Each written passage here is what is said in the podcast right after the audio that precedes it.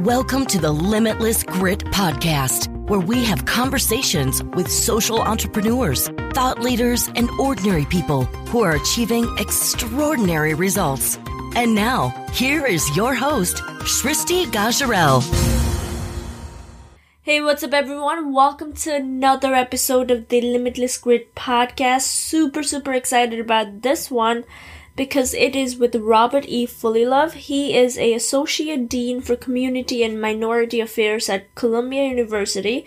He's also been professor there for a long, long time. But what makes him so special and why I was so attracted to his story is because he has had a very, very interesting life starting in Mississippi in 1964 during Freedom Summer where he worked for um, civil rights movement also serving in communities that have produced reports on substance abuse, addiction, HIV, AIDS, and being an advocate for why AIDS was so widespread in minority community and what could have been done. He is also teaches courses in New York State Prison that are part of the Bard College Prison Initiative and serves as a senior advisor for BPI Public Health Program. I mean, I can go on and on about how much his work has impacted our country and in this world and how um, he's still making people's life better, but I want you to hear from him. So without further ado, everyone, Robert A. E. Fullilove. Enjoy. Robert, welcome to the show. How are you today? Very well, thank you. You know, I've had the opportunity to research you and learn about you, but for people who are not familiar with your work or are not familiar with what you've done in public health, if you want to give us a little background. Sure. I am currently a professor of sociomedical sciences and the dean for community and minority affairs at the Mailman School of Public Health, which is part of Columbia University. I've been engaged in public health research, notably in the area of HIV/AIDS, since 1986. And much of the work that I've done since those uh, original efforts way back when, really been to focus on all of the factors that link all of the conditions that made the HIV pandemic here in the United States possible and the social conditions that have done a great deal to make them as problematic as they are today. So I've worked in a variety of fields, uh, sexually transmitted diseases, uh, violence, drug abuse, addiction, but also recently, I've spent a lot of time looking at mass incarceration, which is one of the factors that I think has not only driven the HIV AIDS epidemic in Black and Latino populations here in the US, I think it's one of the major contributors to what we in public health describe as health disparities. So that's a brief summary. That's what I've been doing, and uh, continues to occupy my days, as they say, and uh, give me a lot of interesting material to present to my students uh, at the moment that I'm teaching. I want to talk more about your work later, but both of your your parents and your grandfather were physicians, and you know you come from an amazing background. So has that inspired you to be a public servant?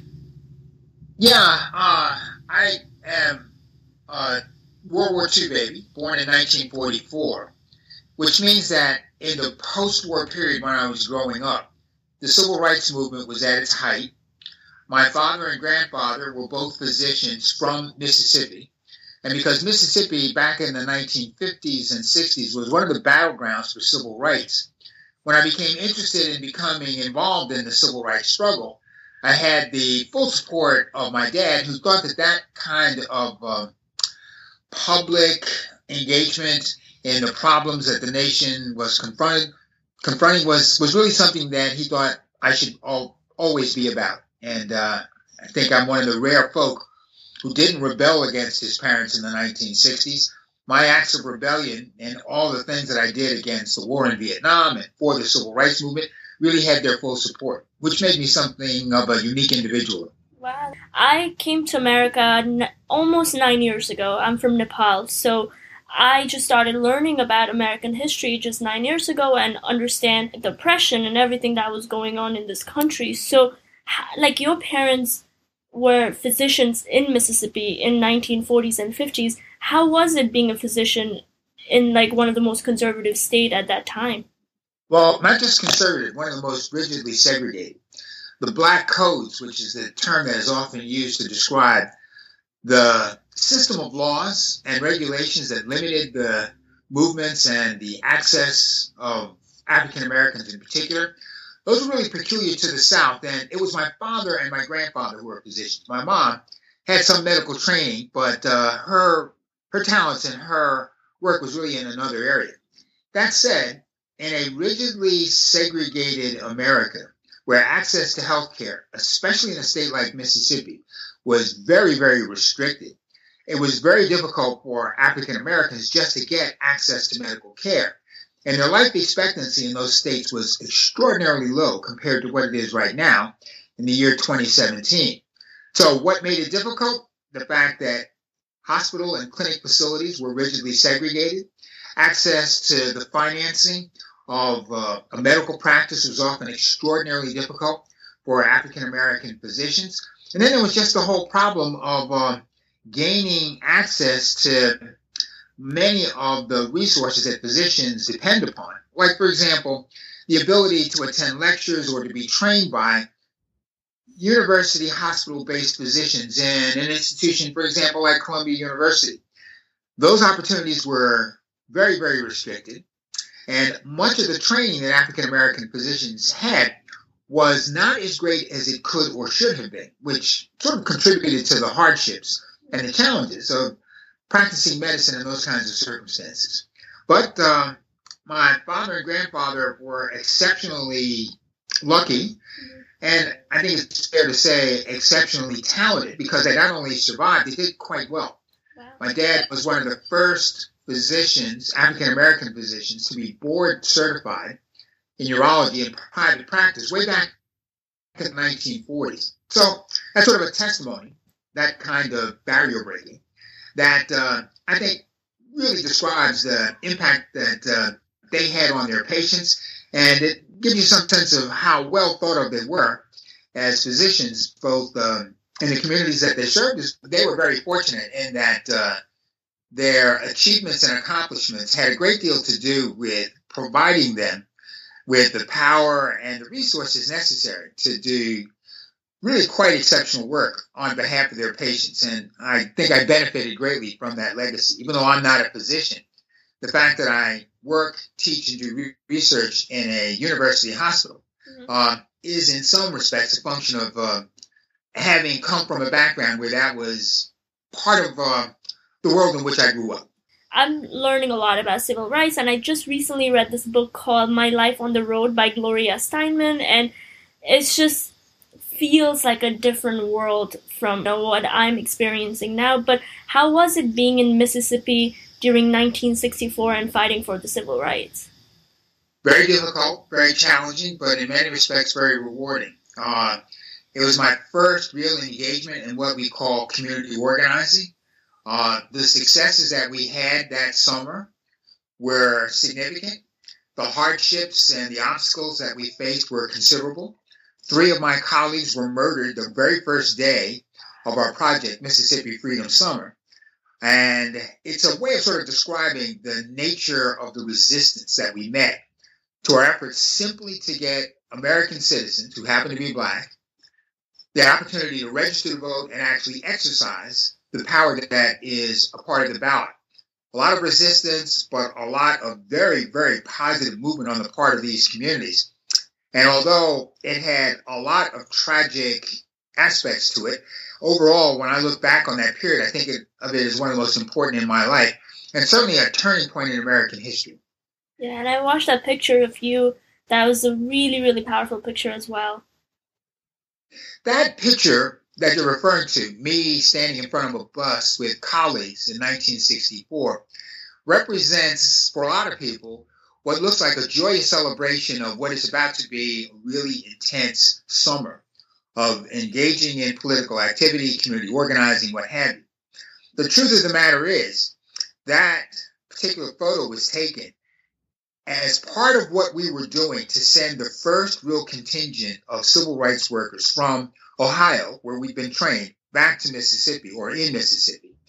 And we were all aware of the fact that the night before, literally the night before, three of our colleagues had disappeared. Uh, we had all been appraised of the fact that this was dangerous work that we were doing, that it could cost our lives. We accepted the fact that the three who disappeared had probably been murdered, and in fact, they had been. And we were standing in that bus singing We Shall Overcome as much to raise our spirits and to create some sense that we should be and could be courageous as much as anything else.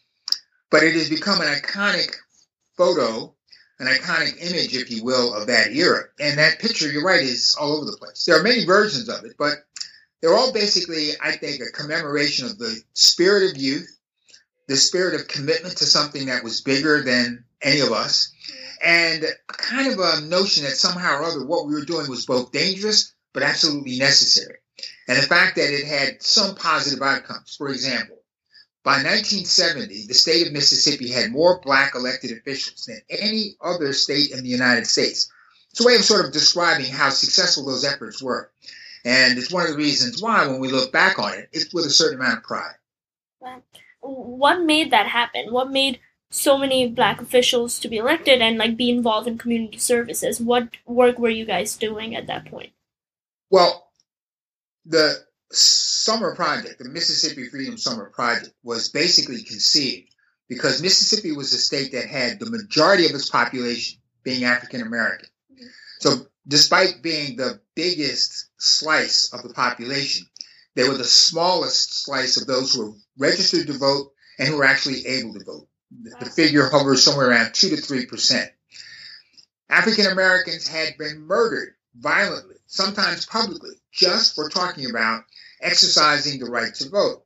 So the idea that you're going into a state that had a bloody resistance to any effort to organize black people to exercise political power is what made the movement so important and so symbolic. It was intended to be an effort to say, let's go to the worst state possible and see if we can't eke out some set of victories that can help lead the way for the future of the civil rights movement. So, in the three months, with a lot of uh, coverage by the news media, very helpful because it helped give the nation a sense of what we were doing and why it was important.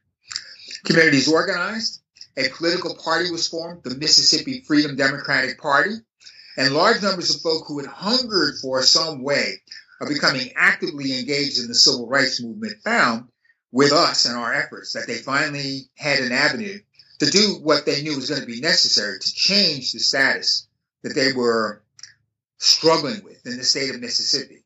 Large scale community engagement, successful efforts on our part to engage lots of people in the process of registering to vote, the passage of a Voting Rights Act in 1965, all of those led to a complete change in the atmosphere around registering to vote, voting, and the participation of African Americans in the political life of that state. I think it's fair to say that that was an example that encouraged, at least in that period of time, many, many other states and many of their civil rights movements to basically follow our lead.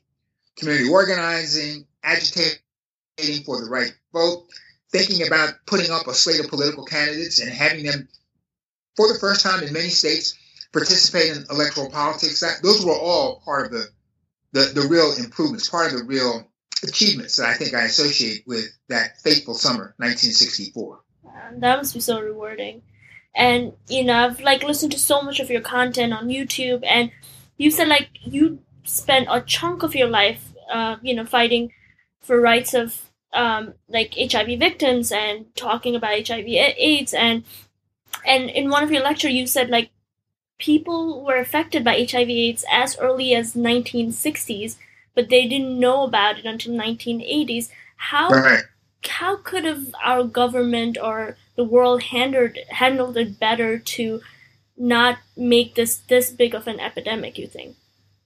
Well, part of what I was trying to point out was the fact that the official beginning of our HIV/AIDS pandemic was at the point when, in 1981, a number of young gay men presented to clinical facilities in Los Angeles with evidence of what we now know were the final stages, was the final stages of HIV disease, the disease that is created by the human immunodeficiency virus.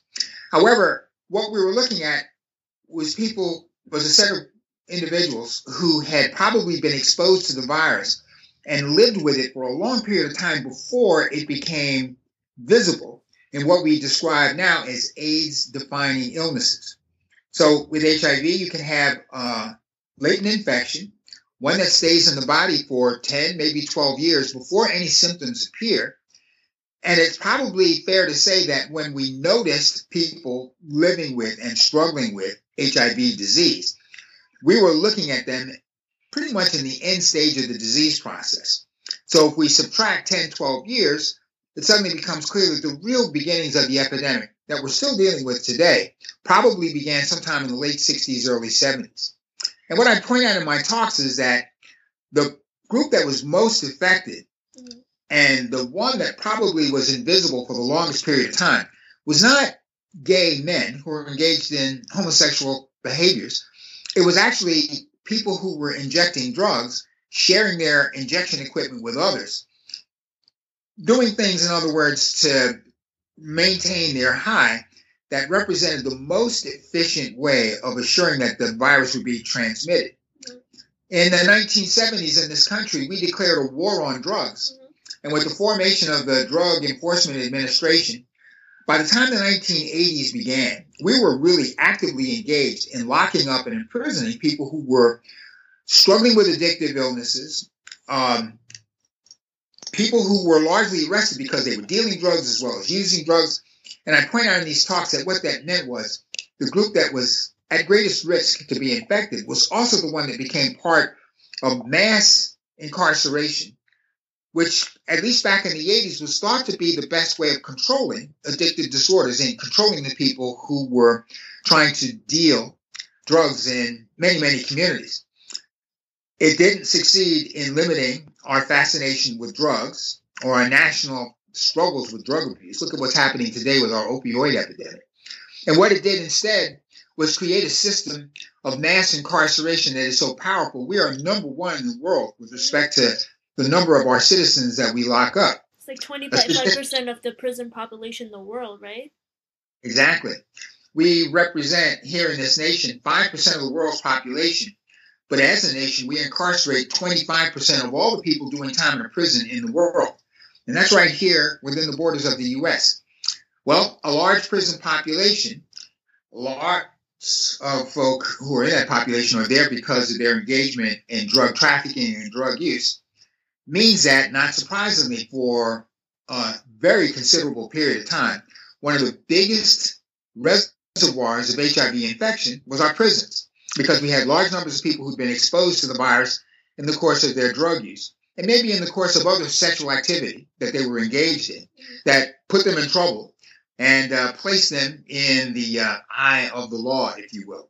So the fact that our prisons continue to be a place where you have a large reservoir of infection, even now in 2017, is one way of describing how a set of policies that we enacted way back in the 1970s haunts us to this very day.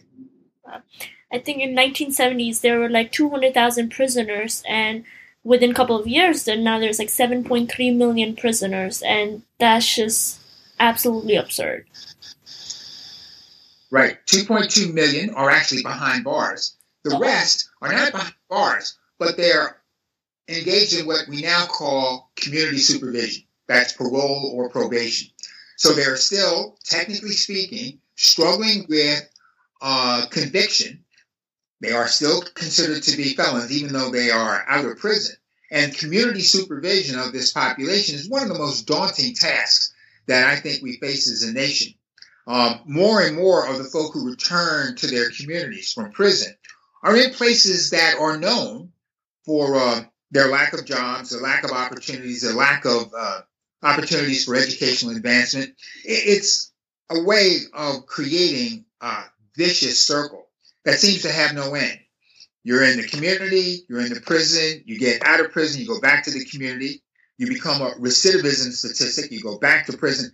This circulating pattern between the community on the one hand and the prisons on the other feeds a large number of health disparities in this country, not least of which would be HIV. It's one of the major ways in which, in my work, I try to link the problems that are associated with having such a large population locked up and the health problems that are associated with the communities to which they ultimately return. I'm saying that in many instances, they are two factors that feed on each other. And each factor in feeding upon the other makes that other factor that much worse. In 2010, you started teaching public health courses in six New York State uh, prisoners that are part of Bard College Prison Initiative. And and uh, like after reading your work, I learned that 70% of prisoners go back to prison, so which is like a revolving cycle, right? How has that improved because of your courses? Well, it's not my courses as much as it is more than anything else, providing men and women in prison with an opportunity to earn an education that's almost essential for finding employment in urban America. Uh, there are very, very few jobs in our cities that can be held by people who are unskilled workers. Increasingly, some level of education beyond high school is absolutely necessary if people are going to be able to survive economically. Providing inmates in prison who have not had an opportunity to go to college, but who have the talent to do so with college courses and ultimately a college degree means that when they leave, they're much more likely to enter the workforce, much more likely to get jobs and income, pay taxes, and be contributing citizens to their community than will be the case if that kind of educational credential was not available to them. With the possibility of getting a job, the ability to resist the temptation to get in the kinds of trouble that would uh, land you back in prison, that, that temptation is successfully resisted. So we, we're very, very clear that as research has shown continually, the more training you give people when they're in prison, the greater the likelihood that they can use that training when they get out to refrain from and to resist the temptations that would put them in harm's way and bring them back to prison as recidivists. The better the level of education, the greater our ability to make sure that when people are out of prison, they can stay out of prison. How many people are enrolled in the courses? Well, right now, I think as probably nation, I mean, excuse me, in, in the six prisons in the state of New York, probably has somewhere in the neighborhood of 150 to 200 students. It's a small college and a small program.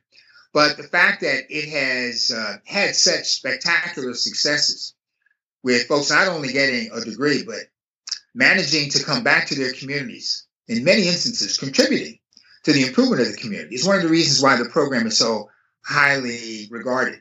It's not so much the sheer number of people that it is educated. It's just the fact that where it has done its work, the results, especially as viewed by uh, the reduction in recidivism associated with having participated in this program, that's really seen as quite consequential, quite significant. And it's one of the reasons why uh, I'm so pleased with how well our efforts have gone in that regard.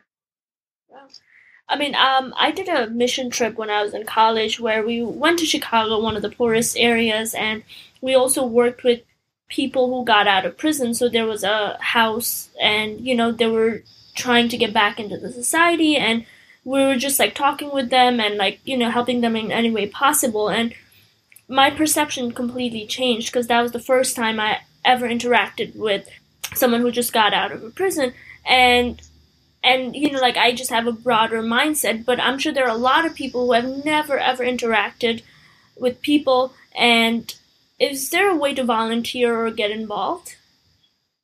That i think is increasingly becoming the province of community-based organizations that are created by formerly incarcerated persons there are a number of such organizations here in new york city and they are always anxious to engage as many people in their work as possible. So, community service learning programs at a lot of universities are now providing people with the same opportunity that you had. However, for the moment, we don't really have a system that makes it easy for folks to volunteer in this capacity. And that's because there aren't a lot of programs that work with formerly incarcerated persons that are literally about helping them work, succeed, and do well in their communities. There are a lot of programs that train people when they're on parole to do a variety of different things, but they're not quite the same as the experience that you just described you had. I'm like you, someone who's really trying to engage students at Columbia University in those kinds of programs, mm-hmm. and where you have, uh, especially colleges and universities with these community service programs, those are the ones that are most likely to help students at least become involved in these problems. Then there are other community based organizations. I'm thinking about the Fortune Society here in the city of New York, which does a lot of work with formerly incarcerated folk and does, in fact, have a number of programs that encourage volunteers as well as um, the input from a lot of people in the social service sector. I just want to say that as awareness of mass incarceration and its consequences grows, more and more opportunities are being created to engage the ordinary citizen, somebody like yourself, for example, in helping to make sure that uh, services are made available to this population. And as a result of having services available, will increase the likelihood that they'll remain in their communities and become uh, upright, upstanding citizens. That at least is the hope. You've worked in prison for years, and what is one lesson that you have learned that has changed you? The fact that as a college professor teaching college level courses to populations on the inside, populations that are largely black or Hispanic, I've been hugely impressed with the quality of the students that I've gotten. They're not simply charity cases. These are folk who have gone through a rigorous selection process and really have earned the right to be in a classroom.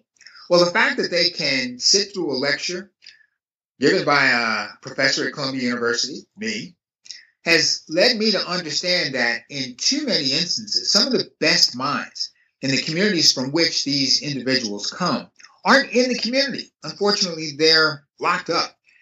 Providing that population with an opportunity to expand their intellectual resources, to become more involved in, you know, the life of the mind, to become trained to do important work when they return to the community. That's what I've learned as probably the most important lesson of my engagement. That number one, there's work to be done.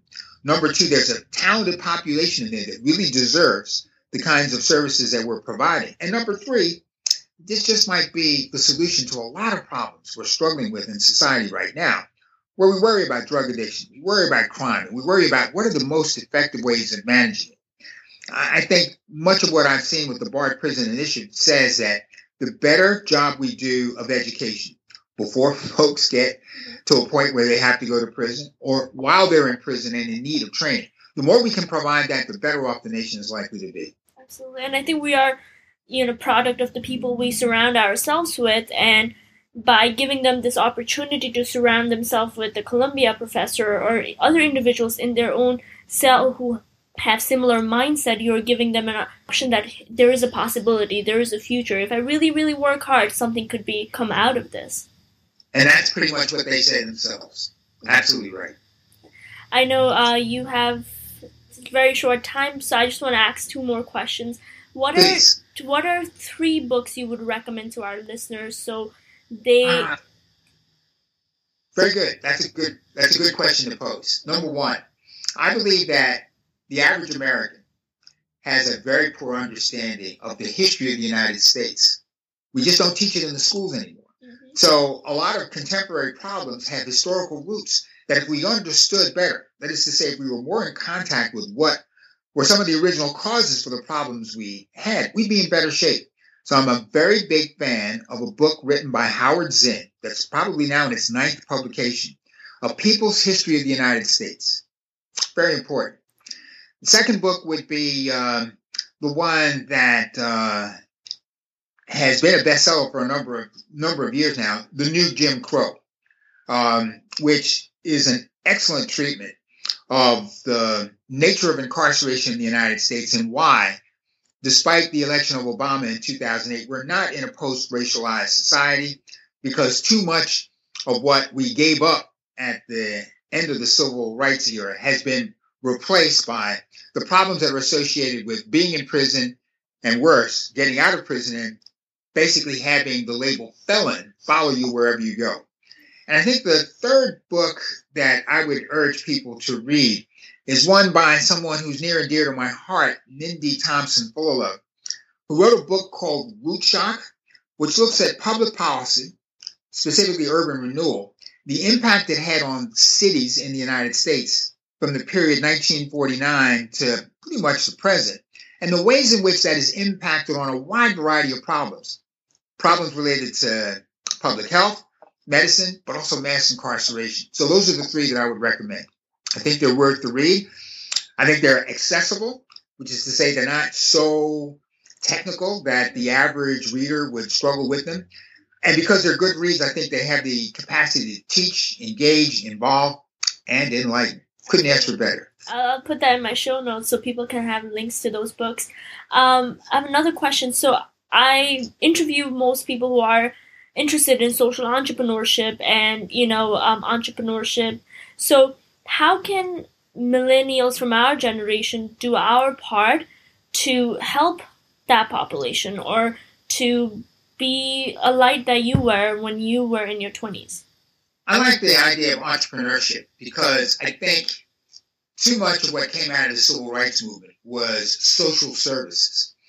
So while the social services help people in distress, they don't do that much to really change the conditions that people are living in. Uh, social entrepreneurs, it seems to me, have one big attraction that, at least for me, makes them absolutely exceptional. They have the capacity to generate employment, jobs.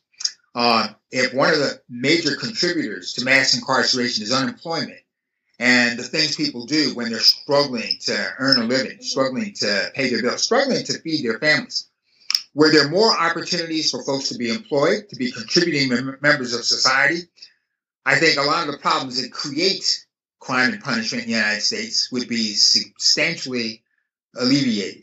So, a social entrepreneur who creates jobs and opportunities is someone I think is contributing dramatically to uh, improvement, life, and times here in the United States. Absolutely. And just be more open minded, right? I think most people just judge someone when they hear the word felon, but instead of judging, just maybe have a conversation and see what got them, you know, in that position. When I was doing my uh, service, one guy said that I was 14 years old and one mistake cost me 25 years of my life.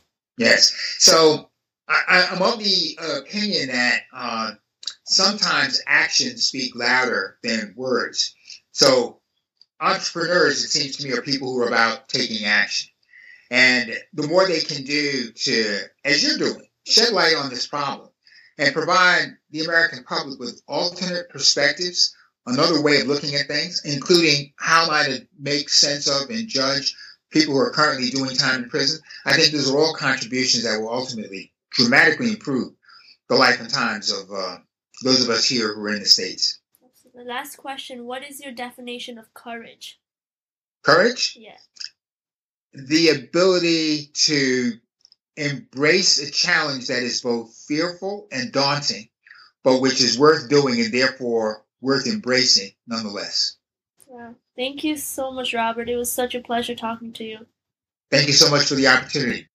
Hey, you guys, thank you so, so much for listening to this podcast. I really, really appreciate your time. And if you enjoyed this episode, then make sure to subscribe because every single week I will come up with awesome and epic interviews like this one. And do not forget to check out my website, limitlessgrid.com for show notes.